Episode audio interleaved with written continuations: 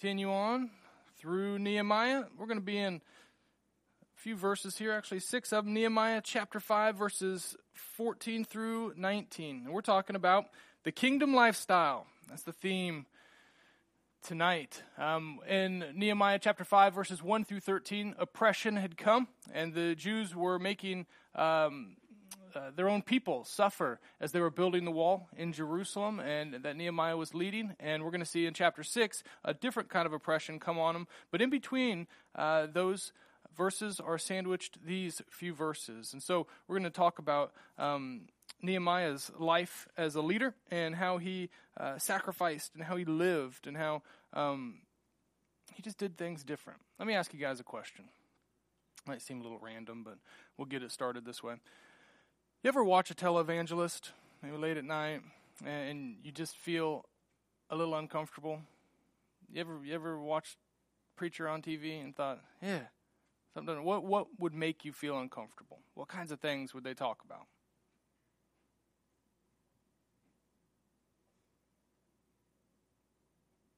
In many cases, it's that they made it about money, right? There's always a sow, a gift to be sown, a seed to be sown, and, money, money, money. And it's not that we don't give money; we give money. Um, but when that's half the message, every message, then sometimes it feels like that's a little disproportionate. And then you start to hear about lifestyles of some of them, and, and, and buying jets and buying planes, doing all these different things, and you think, oh gosh, it makes you uncomfortable. Why? Because their lifestyle doesn't seem to reflect the gospel. There's something a little bit odd. What about um, when when you read stories like oh, about folks like Mother Teresa. Do you feel a different feeling than when you watch a televangelist? I mean, she was in Calcutta for about 50 years, ministering in the poorest of poorest places amongst kids who had AIDS and all kinds of issues in their lives. Um, what made you feel comfortable was that she has a different lifestyle, one that seems to reflect uh, the God that she believes in. Lifestyle is a big deal. Lifestyle is incredibly touchy. Even in the church, if you think about it, we can gather, we can worship together, we can pray, we can obey, we can do so many different things um, as a church. But then you throw something like this whole building project in. We go looking for a building. We're going to go find a building. And all of a sudden, now you've got people who have opinions on things that maybe you'd never heard of before. And maybe you don't see this. I'm sure you don't see this as much as me. Um, but you have conversations. And what you find is that every single person makes decisions differently in their families, right? Some people, they want to make quick decisions, and that's how they have done well in business. And other people have done well in business as well, and they say, no, I just go super slow on things. And some people say, you got to take a little risk and get into some debt. And others say, you can't get into debt at all. And some got biblical principles for this and biblical principles for that, but everyone does things different. And a church has to make decisions based on three or four hundred different lifestyles, all fitting underneath the gospel in a lot of different ways. But it's just different. And how do you do that? It's difficult. It's difficult. And when we talk about um, wealth in general, and we're going to hit a bunch of different areas of lifestyle uh, tonight, but when you talk about wealth in general, I think a lot of Christians wonder like, can we be rich? Should we be poor? And I mean, think about it. If you think about uh, just riches, God made a lot of people rich. Go through the Bible, you see a whole bunch of people God made rich. He blessed them with riches. Ecclesiastes teaches us you can enjoy stuff right? Like you don't have to feel guilty if you got a little money in the bank and you got a decent house, you got stuff. You can enjoy. You can enjoy your food and your drink and you can enjoy stuff. Ecclesiastes teaches us that. Even though Jesus warns against some parts of being rich, he doesn't straight out condemn it. Right? There's sins around poverty and wealth that you got to be aware of. On the flip side, like what about poverty? Jesus says a lot of good things about those who are poor. Lets them know, man, the kingdom is yours. People who have earthly issues, he lets them know it's not going to be like this forever. And there's a kingdom where things are flipped upside down. And I want you to not find your hope in earthly circumstances and stuff, but in me. It's good. At the same time, I've talked to so many people who are poor who want help financially but want nothing to do with Jesus. And so it's not like poverty is a guarantee that they're going to be holy or love God. So what, what do you do? What do you do? Well, Nehemiah is going to show us uh, what it looks like for someone to be um, so passionate and fearful of the Lord and loving the people around him that his lifestyle is dictated by what God is doing in here. And ultimately, that's the big idea. is it's not a matter of being rich or poor, right? You can be rich, you can be poor. It's a matter of uh, living for God's kingdom, building His kingdom, and letting His kingdom rule in here so that whatever your life looks like out here is dictated by what God's doing in here. That's a big that's a big key for Christians. So, if you remember at the very beginning of this year, Pastor Andy kicked off a series called "Made Different to Make a Difference," and we're going to talk about um, six things, one verse at a time, that we are to be different in when it comes to our lifestyle. So let's jump on in. Nehemiah chapter 5, verses 14 through 19. He says in verse 14, Moreover, from the time that I was appointed to be their governor in the land of Judah, so we didn't hear that he was appointed governor. If you go back to chapter 2, he was just asking the king um, to, to go build this wall. But apparently he either went back to the king or uh, somehow, somehow, um, he was appointed governor, which is a lot bigger deal than just being a cupbearer going to build a wall for 50 some days and going back. From the 20th year to the 32nd year of Artaxerxes the king, 12 years. So this is long after just building the wall. Neither I nor my brothers ate the food allowance of the governor. The former governors who were before me laid heavy burdens on the people and took from them for their daily ration 40 shekels of silver. Even their servants lorded it over the people but I did not do so because of the fear of God. I also persevered in the work on the wall, and we acquired no land, and all my servants were gathered there for the work. Moreover, there were at my table a 150 men, Jews and officials, besides those who came to us from the nations that were around us.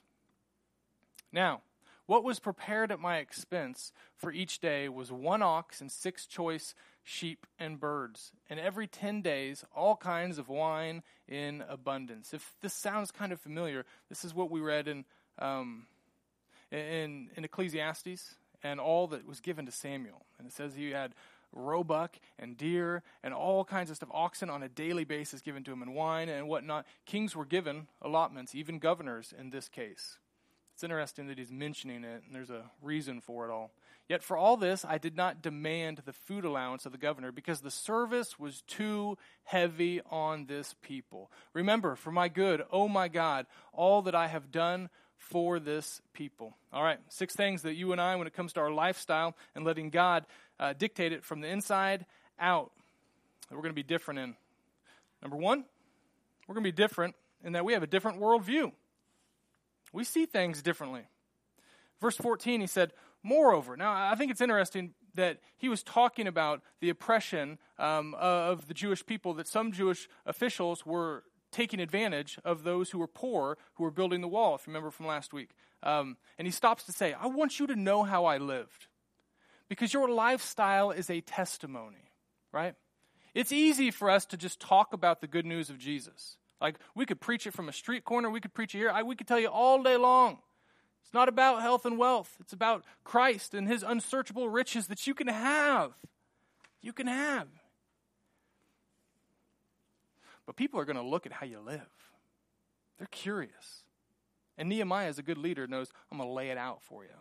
I'm going to lay it out for you. Um, this is how I live. From the time I was appointed to be their governor in the land of Judah, from the 20th year to the 32nd year of Artaxerxes the king, 12 years.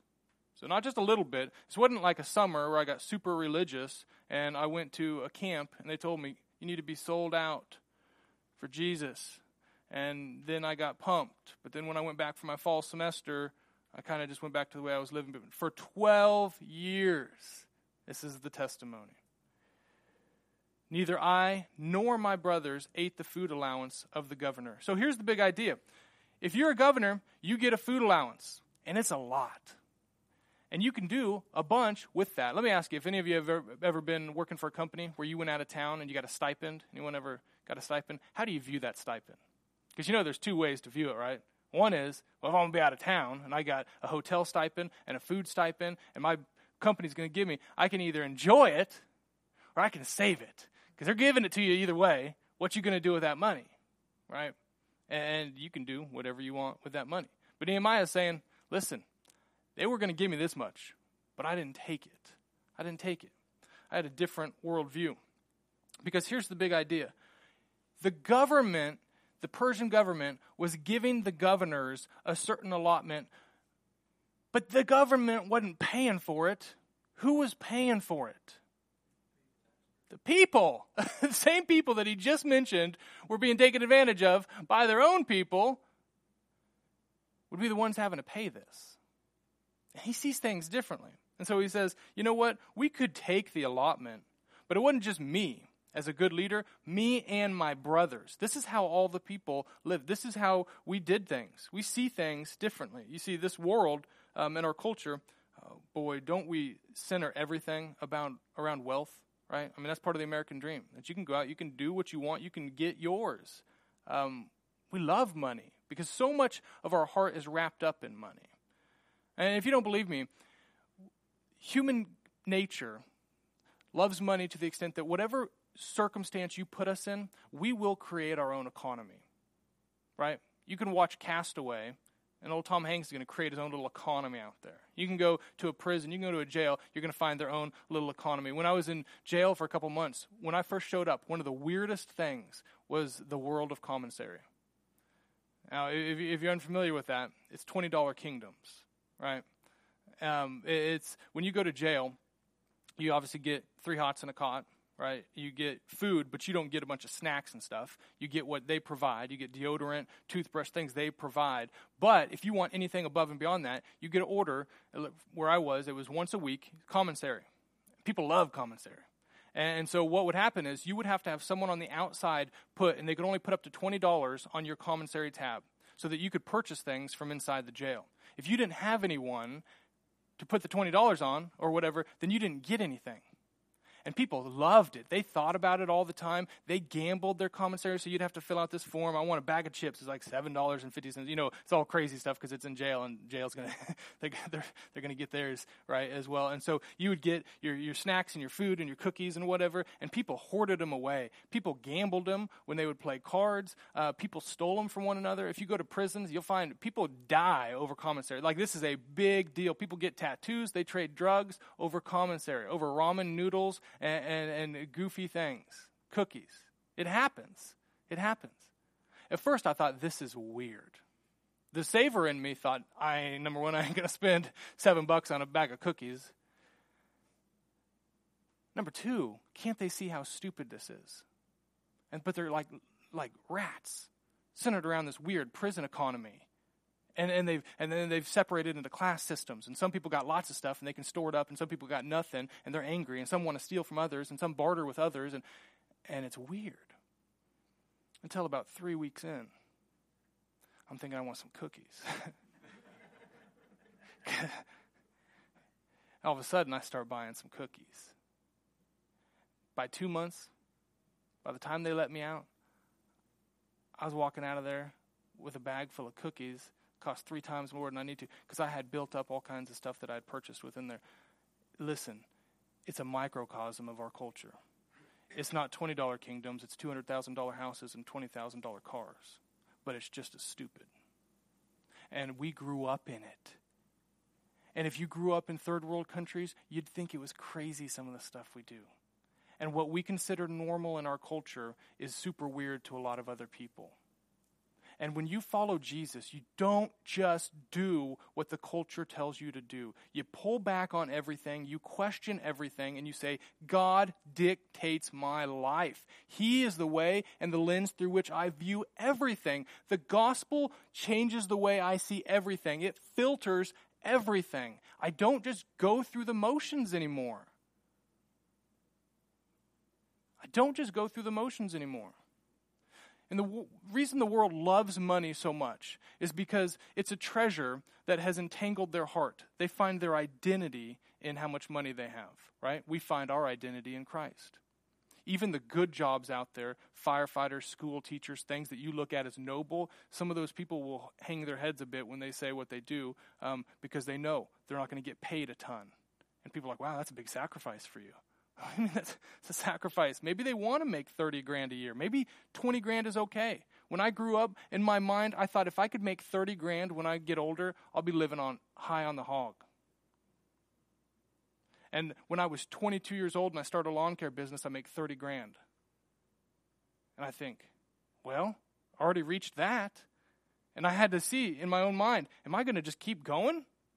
I could just, I could probably make a lot of money doing this.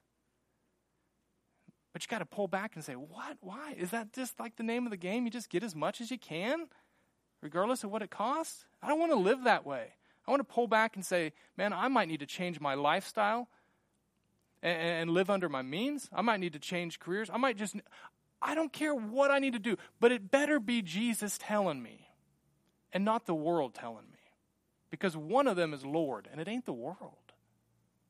This is important for us to talk about because we as humans will go with the flow unless we pull back and say, the world isn't my view, but my worldview is Jesus. How do you view money? Is it a tool for God's kingdom or is it your treasure? We have a different worldview. Number two, a different concern. It says in verse 15 the former governors who were before me laid heavy burdens on the people and took from them for their daily ration 40 shekels of silver. Even their servants lorded it over the people. But I did not do so because of the fear of God. So, the concern of most humans is this myself. because the world will revolve around something. And truthfully, it obviously revolves around God.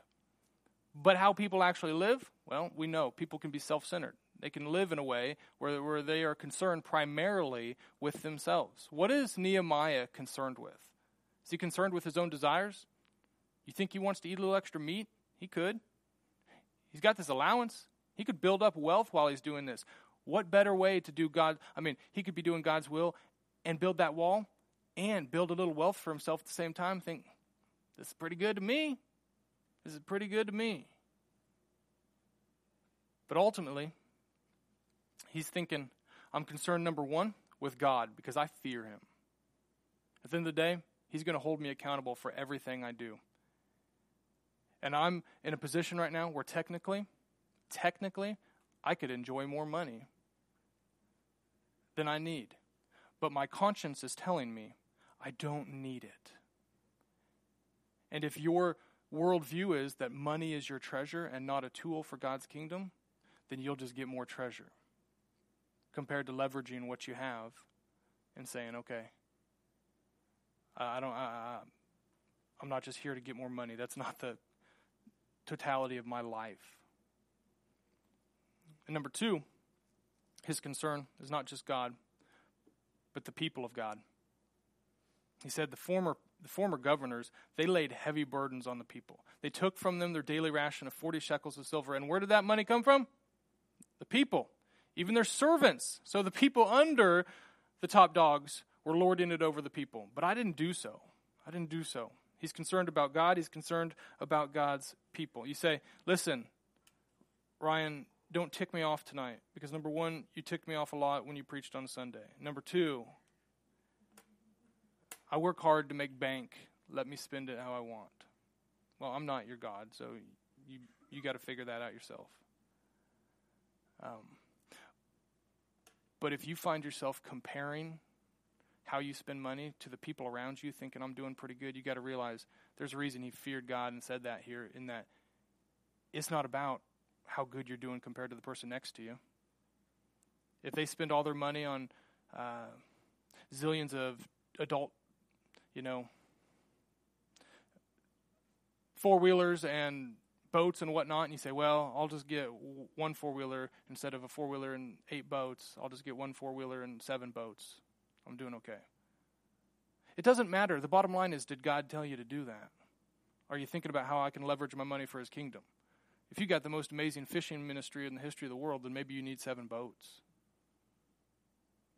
But if you just want each of your body parts to be lounging on each different yacht, then that might be a different issue.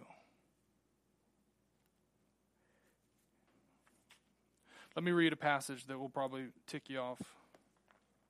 But this is good. This is hard. Let me preface it by saying this. You and I have freedoms in Christ.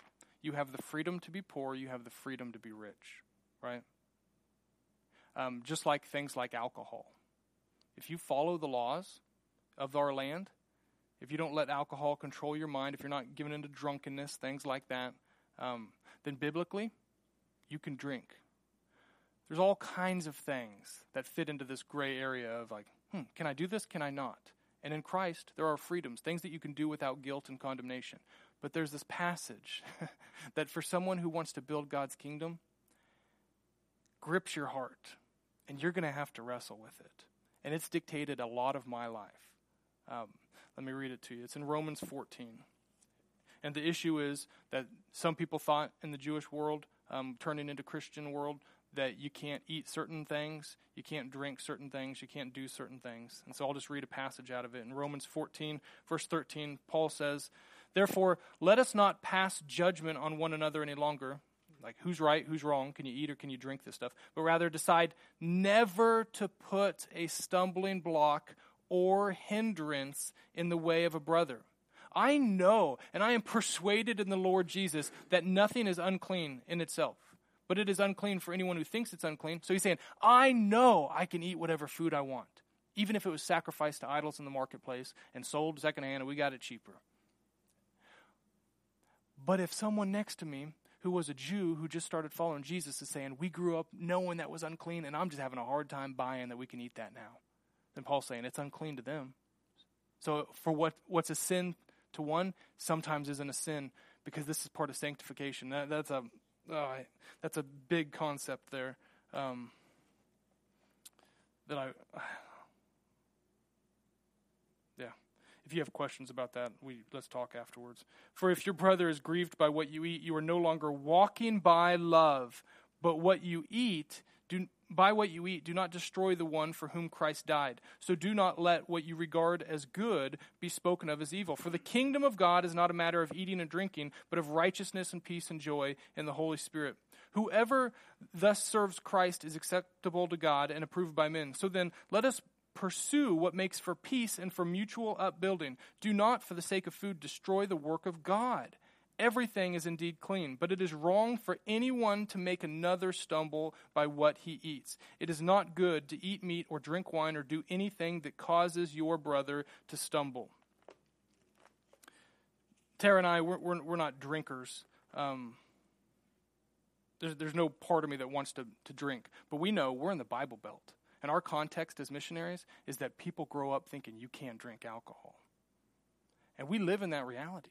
And so for us, it's not much of a sacrifice because we don't really care much about drinking. But we know most, uh, tons of people do.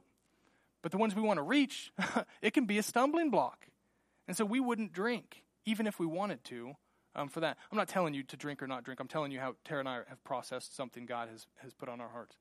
Um, but I say this when it comes to your lifestyle as well.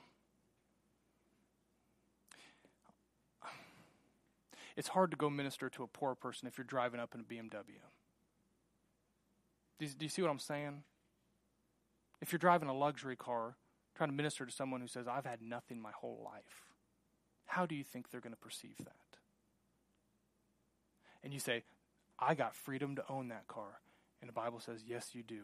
But if you want to be an effective missionary, you might give up some of your freedoms for the bondage that they're in so they don't have to be in bondage anymore and we have a group of people who realize they have freedoms in Christ, but they don't have the heart of missionaries, and they're more concerned with their own self pleasures, that they wouldn't give up that money at the cost of someone else. And they would say, okay, I'll take some of that money. Nehemiah, you just give me some of that money there, even though I know who's paying the bill for it. And if what you do in life makes someone in bondage even more in bondage, so you can prove your freedoms correct, that's not the heart of God. Paul says in Romans 14, you're not walking in love anymore.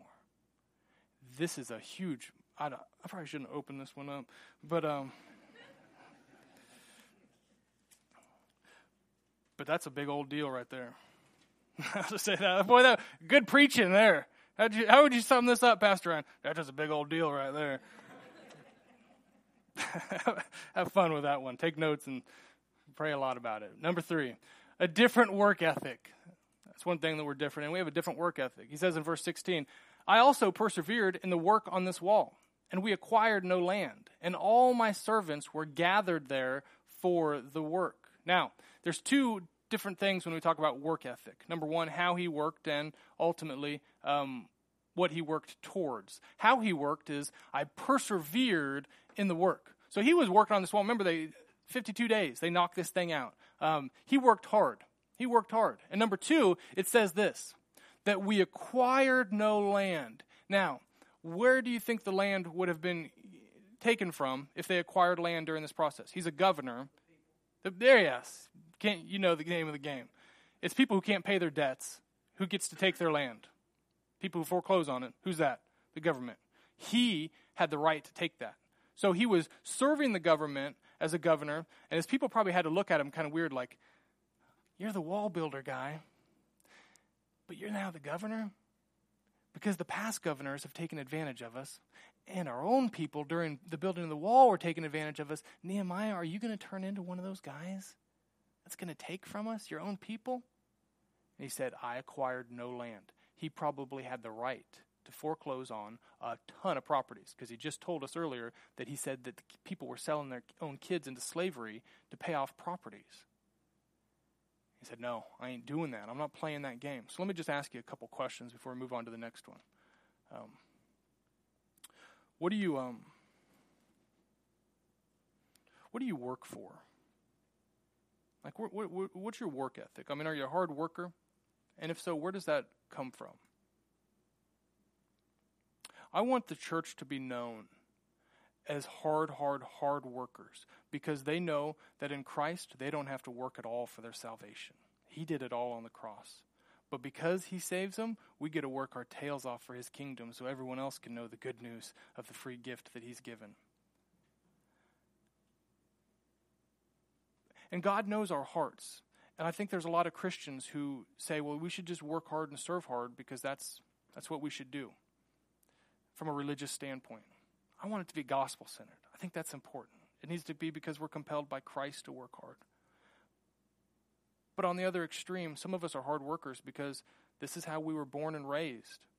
Um, and it's part of the American dream that we're chasing is that we want stuff, we want things, and we're working hard towards it. And you can sit next to, you can have one person on your left in church who is a hard worker, one person on your right who's a hard worker, one of them whose offering of hard work is acceptable to the Lord, one of them who's not. You go back to Cain and Abel, you say, why'd God take one and not take the other? Because God knows hearts. And you might look like an awesome Christian dude because you're a hard worker, but if you're working hard just to make bank, and God's saying, I want you to work hard because you know you don't have to work for me for salvation.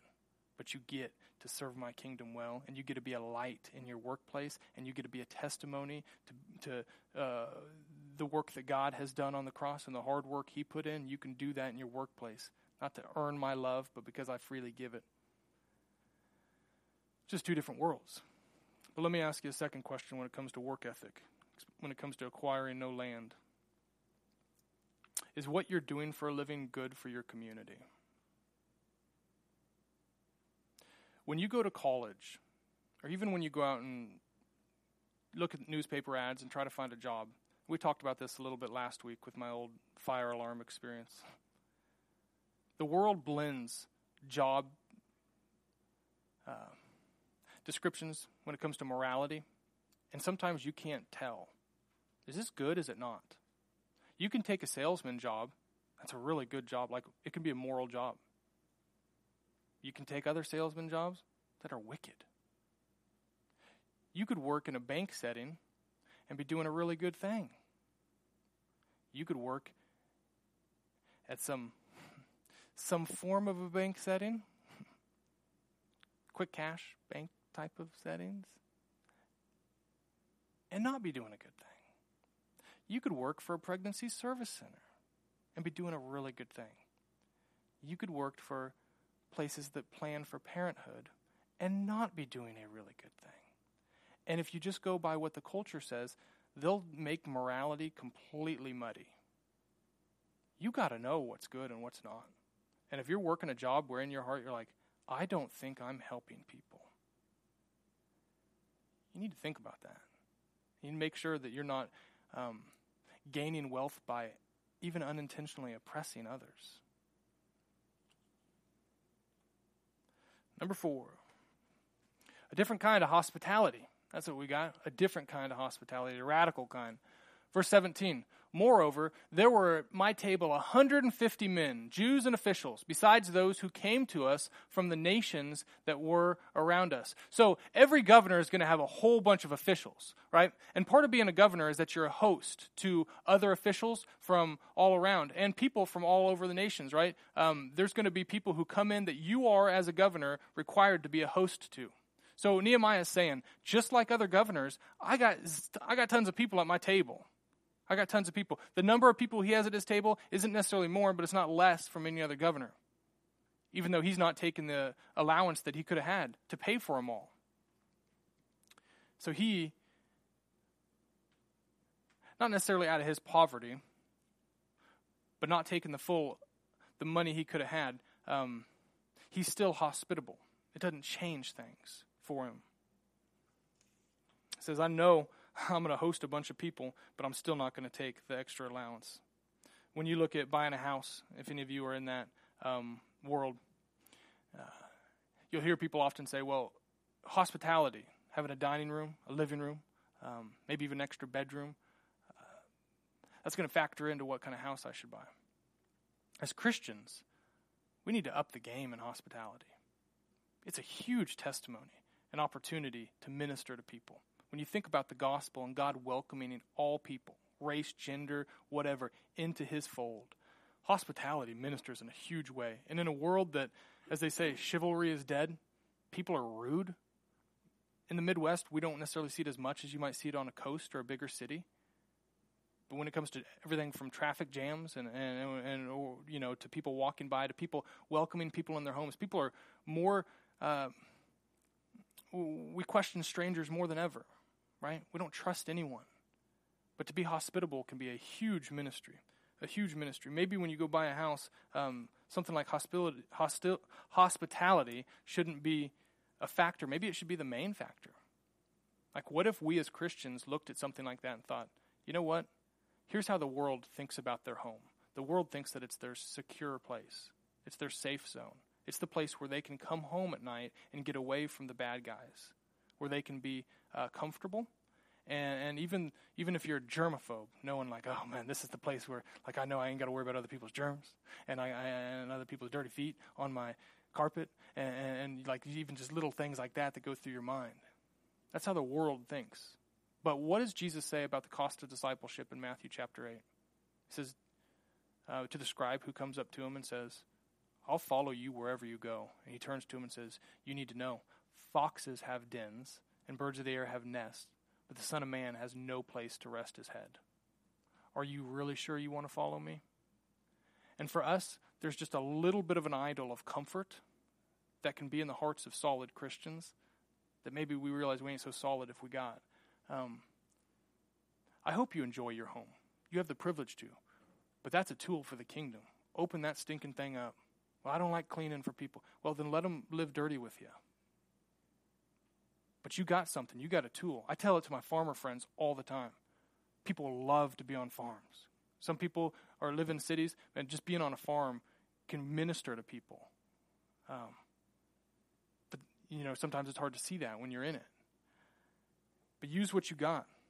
Use what you got. Maybe it's not your house, maybe it's your car, maybe you give people rides.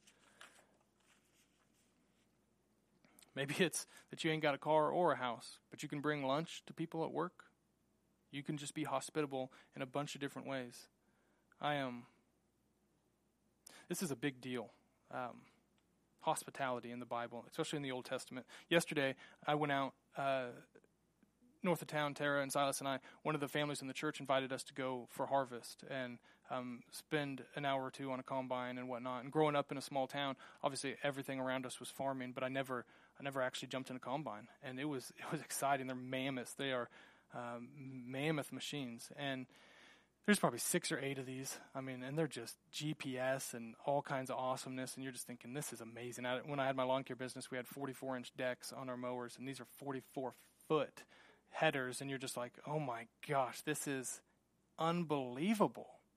I mean, like, as a Kansan, you just feel like this is something you should do at least once in your life. I was kind of taken back at how much I was moved by the situation because I was like, I mean, that was that was nuts. And of course, they had supper in the field and whatnot. But the whole time, as I'm talking and as I'm sitting in that combine, and, and I'm hearing about this thing. You got grain carts coming up, and they don't want to even stop. And they say, whatever we do, we just make sure we never stop.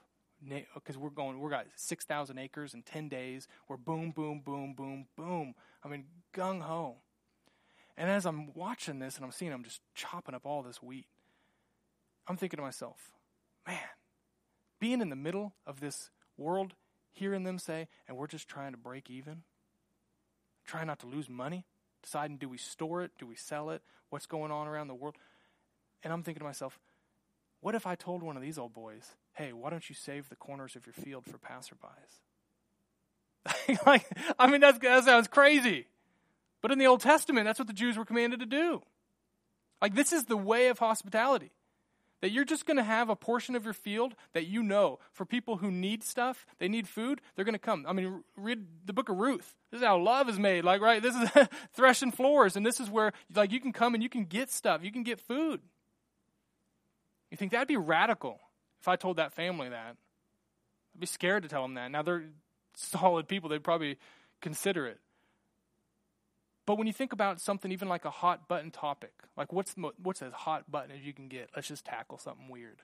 How about families being separated on the border? Have you guys heard about that? Is that? Uh, obviously, there's everyone's got an opinion, everyone's got an article. Which, by the way, as Christians, use your minds, have common sense, and don't let a plethora of Facebook articles determine how you view something. Go do some research. I'll just say that. I love you. I just don't contribute to the problem. There's a lot of unsaid spokens, right, and all that. Um, but ultimately, what's the issue? Forget about laws and what's what, what, what's happening. But you got families who are are separated, and without getting into all the details, how do we how do we solve this thing? Like just some practical stuff. What's the big core issue with immigration as a whole? The big core issue is hospitality. Do we welcome someone? Do we not? Even in the midst of this, this is a, a microcosm of a bigger immigration issue, but it, it comes down to welcoming. And I'm not saying, I, am not giving any viewpoint on this, but I, I want you to think about how to actually make an impact. It's a hospitality issue. And in the same way that you see what's happening on the border, whatever community you live in, there's going to be people going to prison whose families are going to probably go to foster care. Their kids, foster care. There's going to be families separated. There's families broken all over the place. Simply, if you start d- digging into it, you're going to see hospitality a little bit different than maybe ever before. You're going to see it as the primary ministry in 2018.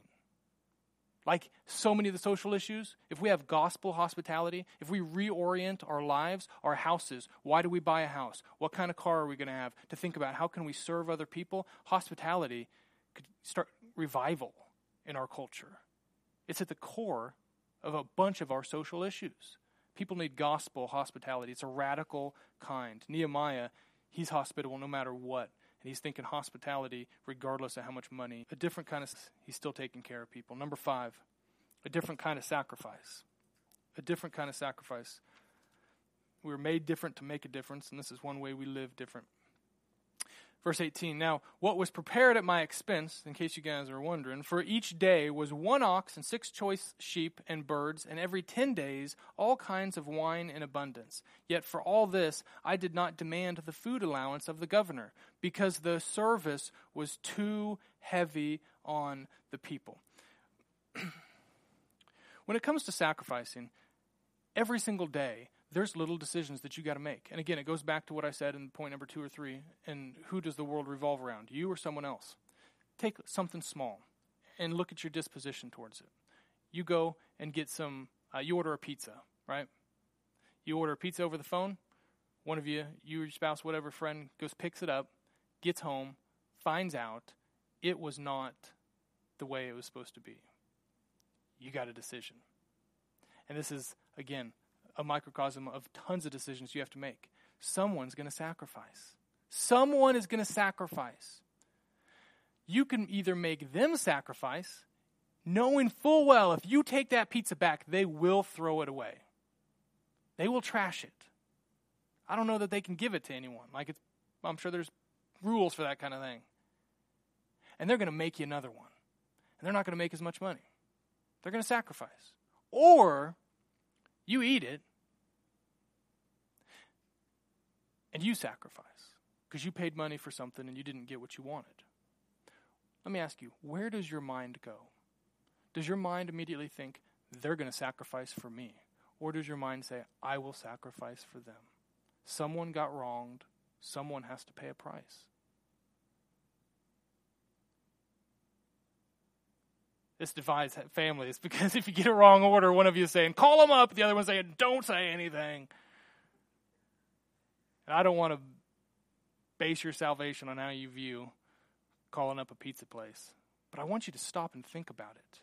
Are you asking the world around you to sacrifice constantly for you, even if they've done you wrong? Or are you looking at how you can sacrifice for the people around you? Not get walked on, but recognize ultimately there's a bigger sacrifice that I rest in. And any of my sacrifices ain't even going to compare to it, but I hope that it does reflect it. Here's a few different things that you can pull from this when it comes to uh, sacrifice. Number one, the government.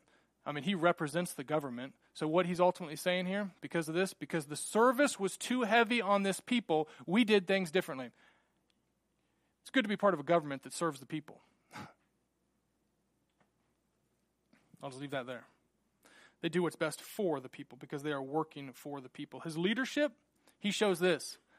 Good leaders empathize with those that they're serving. We all, if you're in leadership of any kind, you know there's things you can ask, burdens that you put on the people who work for you, and you got to decide what burdens are worth putting on them and what aren't. He's asking them to build a wall. They're already sacrificing like crazy. And he's saying, I'm going to take this off their plate, that they don't have to worry about it. Good leaders recognize how far to push people and recognize it's best to empathize with people, and you got to make decisions based on, on that. Even if it means you take the sacrifice. Sometimes you can make them work late, sometimes you just need to be the one to work late and let them go home to see their family.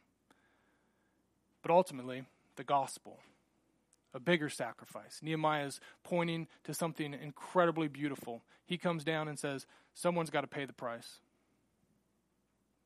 Who's going to pay the price? Either I pay the price, and I am in a position that I didn't deserve because I'm the governor, I'm the big dog. So either I lower myself and not take as much as I need or should, or the people pay the price. Does this sound familiar? This is Christ. This is us. This is our sin. This is Him coming and dying on the cross and choosing sacrifice Himself so that we, even though deserve death because of our sin, don't have to pay the price for our own sins. It's beautiful. Kingdom lifestyle serve others. We think about giving time, our energy, and we recognize it's a personal sacrifice. Let me ask you when you go through your day, um, do you dread service opportunities or do you actually pray for them? Even in the evangelical church, we can get burned out on serving and sacrificing. That's why you got to preach the gospel to yourself all the time, remembering the sacrifice of Christ. Remembering um, you're not serving other people out of guilt. You're serving other people out of uh, grace, thankfulness for what Christ has done for you, and ultimately wanting to show them through your sacrifice a greater sacrifice. We see through Nehemiah's sacrifice a greater sacrifice. Last but not least, we got a different reward. Got a different reward. How many times in Jesus' ministry uh, does he say to those who uh, fast, um, uh, publicly and make it known that they are fasting, or to those who are praying fancy prayers. He says, Your reward is already here. It's what you got. If someone claps and says, You're amazing, enjoy it, bro, because you ain't getting nothing and that's in secret. If you're trying to please man, you're going to get whatever man can give you. But if you do things in secret and you want to serve God, you're going to have a reward that you can't see right now, but it's a heavenly one. It's going to be awesome. What is the world's reward? In our culture, the pinnacle of the reward for the working man is retirement. Right? Work, work, work. Get as much money as you can so that you can retire as early as you can, so that you can stop serving and sacrificing so much. Does this sound contrary to the way that we live? As Christians, like we should be looking for ways. How can I serve? How can I sacrifice? Use me up, God, because I'm going to die. When I get to heaven, I don't want to be like, wow, it's basically like I just woke up from a 40 year evangelical nap. I could have been serving you, but I was sleeping on my pew. No, I want to be like, I was worn out. I am ticked at half those people down there because I've invested so much in them and they're just crazy. But I was teaching them the gospel and I'm worn out because I was giving them money, more money than I thought I should be giving and could give, but I gave it anyway. And I was worn out because I served more than I ever thought I could serve, but I'm tired and I need a nap. I want to show up to heaven worn out for the sake of the gospel. Our reward isn't on earth unless you make it that way because you flaunt your faith. Our reward is in heaven. And the Bible says that you got a king and you got a crown. And the king we get right now. He rules because he's the Lord of lords and King of kings. And the crown, as 1 Peter 5 tells us, is coming. There's going to be a feast, and there's a place for you at the table. And it's going to be awesome. But you might not get it down here on earth. And even if you do get it, it ain't going to compare nothing. It ain't going to compare at all to the one we got in heaven. And so when you live a different way, when you live in an upside down kingdom, you got to recognize that the reward is still coming. And you got to have your eyes on that. He says, Remember for my good, oh my God, all that I have done for this people. And the Lord will. As we wrap this up, let's talk a bit about the trajectory of Jesus' life when we talk about poor and rich. I mentioned this at the beginning. We talked about a lot of parts of lifestyle, but let's, let's revisit it before we send out. Um, the trajectory of his life was that he, being rich in heaven, as we see in Philippians 2, um, even the incarnation, him becoming man, is a, an act of poverty, right? He gave up heavenly riches to come here. His life, he was born in a manger, right? Um, when they sacrificed uh, a few days into his life at the temple, gave pigeons, not a lamb. Pigeons were for poor people. His family um, probably was not terribly wealthy, right? And so ultimately, he dying on a cross, and before that, living on um, not much, because in his three year ministry, he is having ladies um, provide for him, and the people who are going with him provide for him out of their means, it says. Um, he didn't have a ton. I mean, think about it. He borrowed. Um, he borrowed boats to preach from. Jesus borrowed food to multiply. He borrowed uh, colt to ride in on. He borrowed a tomb to be buried in. The dude was pretty poor. But God has exalted him above all, and everything is beneath him and he has riches that are unlike anything else in this world. Jesus was poor, but he, no doubt about it, was rich. And so your life reflects being poor in spirit and then coming to faith in Christ, recognizing that ultimately we're going to voluntarily give up things on earth. We're going to give up time. We're going to give up energy. We might give up our social status. We might give up job titles. We might give up stuff so that we can reach other people because ultimately we know our reward is in heaven. It's in heaven. We reflect 2 Corinthians 8 9. Paul says, For you know the grace of our Lord Jesus Christ, that though he was rich, yet for your sake he became poor, so that you by his poverty might become rich. I'm going to rifle off five quick truths for you, and then I'll send you out. Here's five lifestyle truths that we see from Scripture as a whole. These are not necessarily related to Nehemiah, but just to sum up a huge topic that we obviously can't do justice in one night. But number one, when you think about being rich or poor, let Jesus dictate it. Don't have a love for money. Don't just do what the culture tells you to. If Jesus tells you to take a certain job, you take that job. If that job happens to make you rich, great. If that job doesn't, then you stay content with whatever you got. Let Jesus dictate your wealth.